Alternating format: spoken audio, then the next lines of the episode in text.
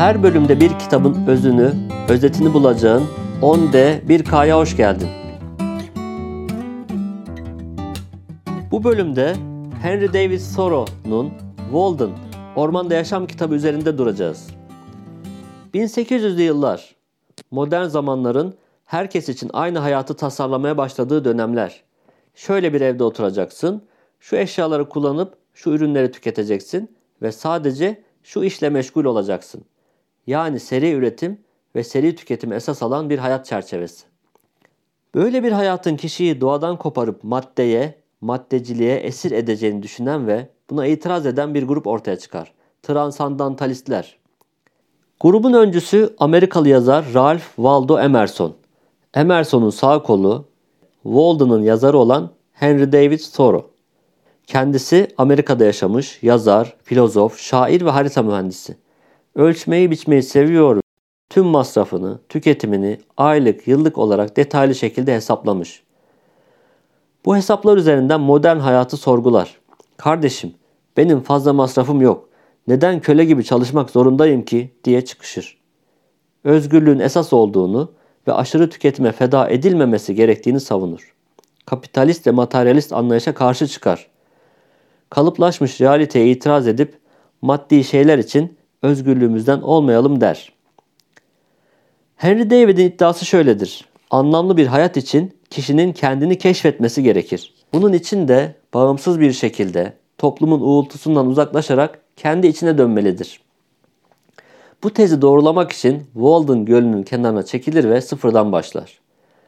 Öncelikle bir tahta kulübe inşa eder ve iki yıl boyunca bu bölgede fasulye, patates yetiştirerek gölden balık avlayarak bir inziva hayatı yaşar.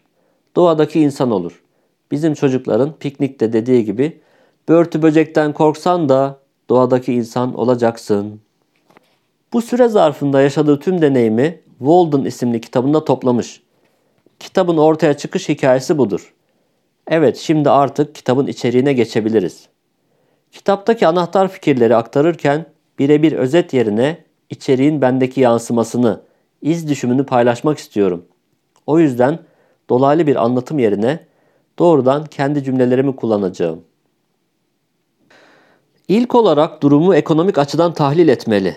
Mevcut hayat düzeni, tüketim odaklı modern yaşam tarzı kişiyi borçlu hale getirmiş.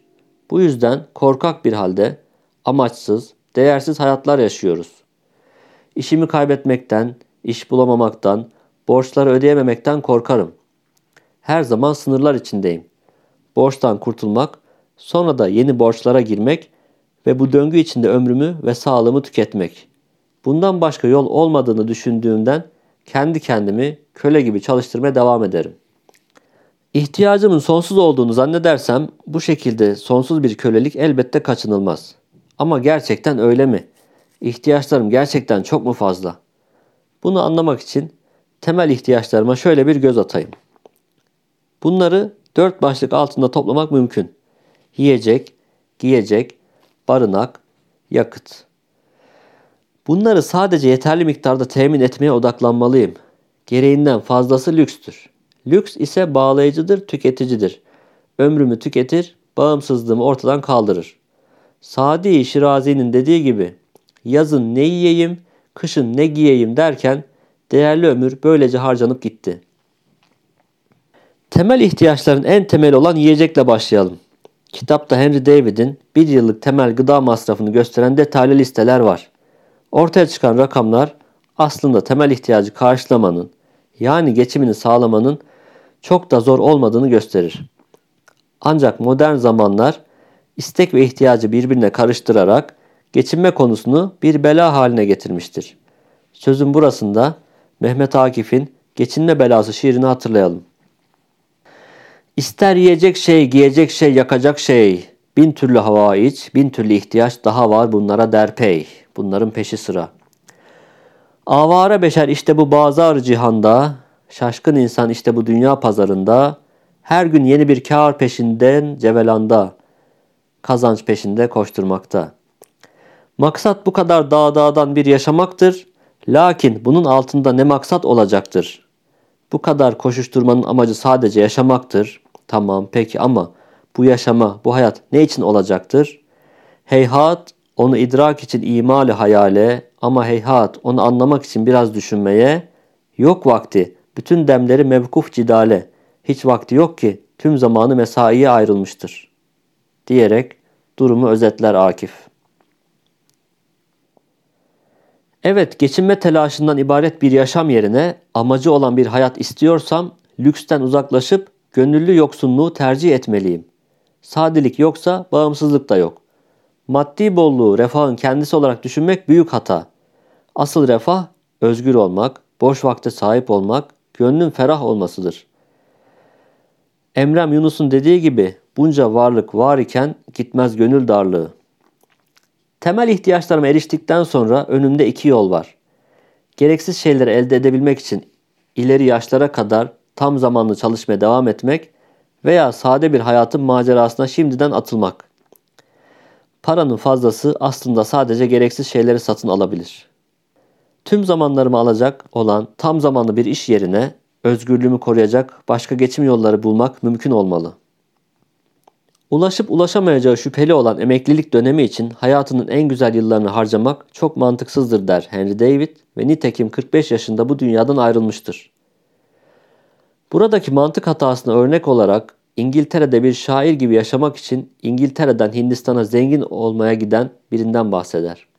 Aslında bu kişi dolambaçlı bir yola girmek yerine hemen şiir yazmaya başlamalıydı. Toplumun başarılı kabul ettiği hayata ulaşmak için sürekli kazanç elde etmeli, durmadan bir şeyler satmalıyım.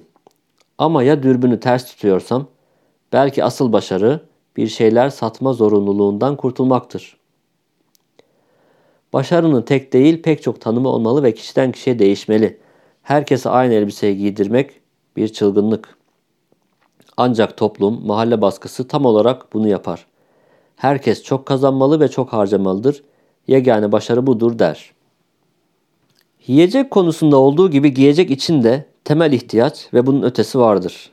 Ve toplum kişiyi sürekli daha fazlası için zorlar. Çünkü toplum öncelikle kıyafete bakar ve ona göre davranır.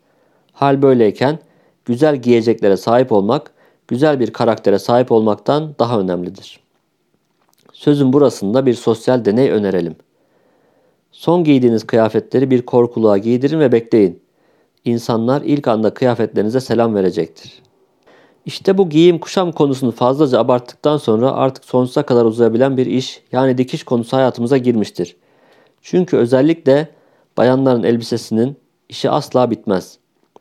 O zamanlar dikiş olarak ele alınan konu bugün artık tekstil sektörüdür ve bitmeyen bir iş yerine bitmeyen bir alışveriş söz konusudur. Aslında normal şartlarda elbisenin sık sık yenileriyle değiştirilmesi gerekmemeli. Kuşların tüy dökmesi gibi sadece hayatın akışıyla ilgili durumlarda mevsim değişikliği gibi nedenlerle yeni elbise alınmalıdır. Burada karşı olduğumuz şey aşırı tüketimdir. Yoksa temiz ve özenli giymek ayrı bir konudur. Yiyecek ve giyecek konusunda olduğu gibi barınak konusunda da sadelik mümkündür. Basit bir ev, bir çeşit yuva yerine doğadan koparılmış, açık alanla bağlantısı kalmamış evlere gereğinden fazla kira ödüyor veya satın almak için ömür boyu çalışmak zorunda kalıyorum. Gereksiz mülkleri edinerek dertsiz başımı derde sokuyorum. Doğada bir misafir gibi yaşamak varken ev sahibi olmayı seçiyorum ve kısa sürede araçlarımın aracı haline geliyorum.'' Ev konusunun hemen ardından eşyalar gelir. İhtiyaçtan fazlası olan bir ev elbette gereksiz eşyalarla doldurulacak ve bunların temizliği, bakımı bitmeyen bir iş olarak sırtımıza yüklenecektir. Aslında gereksiz ev işlerini yapmaktansa açık havada oturmak daha mantıklıdır. Özgürlüğünü önemseyen biri güzel mobilyalar ve pahalı eşyalarla döşenmiş lüks bir ev için ömrünü harcamamalı. Sözün burasında Henry David'in günümüzdeki Amerikan minimalistlerinin fikir babası olduğunu da söyleyebiliriz. Toplumdan ayrı olarak sade bir yaşam sürmeye başlayan Henry David, ilerleyen bölümlerde bu yaşama dair gözlemlerini paylaşır. İlk olarak yalnızlığını irdeler. Mutlak yalnızlık yerine sınırlı etkileşimden yanadır. Örneğin kulübesine 3 sandalye koymuştur. İlk yalnızlık için, ikincisi ziyarete gelebilecek bir dost için, Üçüncüsü ise bir toplantı durumunda kullanılacaktır. Daha fazla ziyaretçi için hazırlığı yoktur. Özetle geçim derdi başta olmak üzere toplumsal kayıtlardan azade kaldıkça doğal bir özgürlük yaşar. Toplumun değil, doğanın bir parçası olmayı tercih eder. Böyle bir yaşam sıradanlık yerine kendisine farkındalık getirir, doğadaki canlı cansız tüm varlıkların tüm detaylarına dikkat kesilir ve hayatı farklı bir akış halinde yaşar. Yerleşik hayat merak duygumu tüketmiş durumda. Aslında çocukken olduğu gibi yeniden meraklı bir yolcu gibi olmalı, geminin penceresinden dışarıya daha sık bakmalıyım. Kendime çizdiğim görünmez sınırları kaldırmak aslında mümkün ve kolaydır. İşin sırrı yeni şeyler satın almak yerine güzel düşüncelere sahip olmakta. Zaman yine çabuk geçti. Zaten 10 dakika dediğin nedir ki? 5 dakikada geçer. Bir sonraki bölümde görüşünceye kadar hoşça kalın.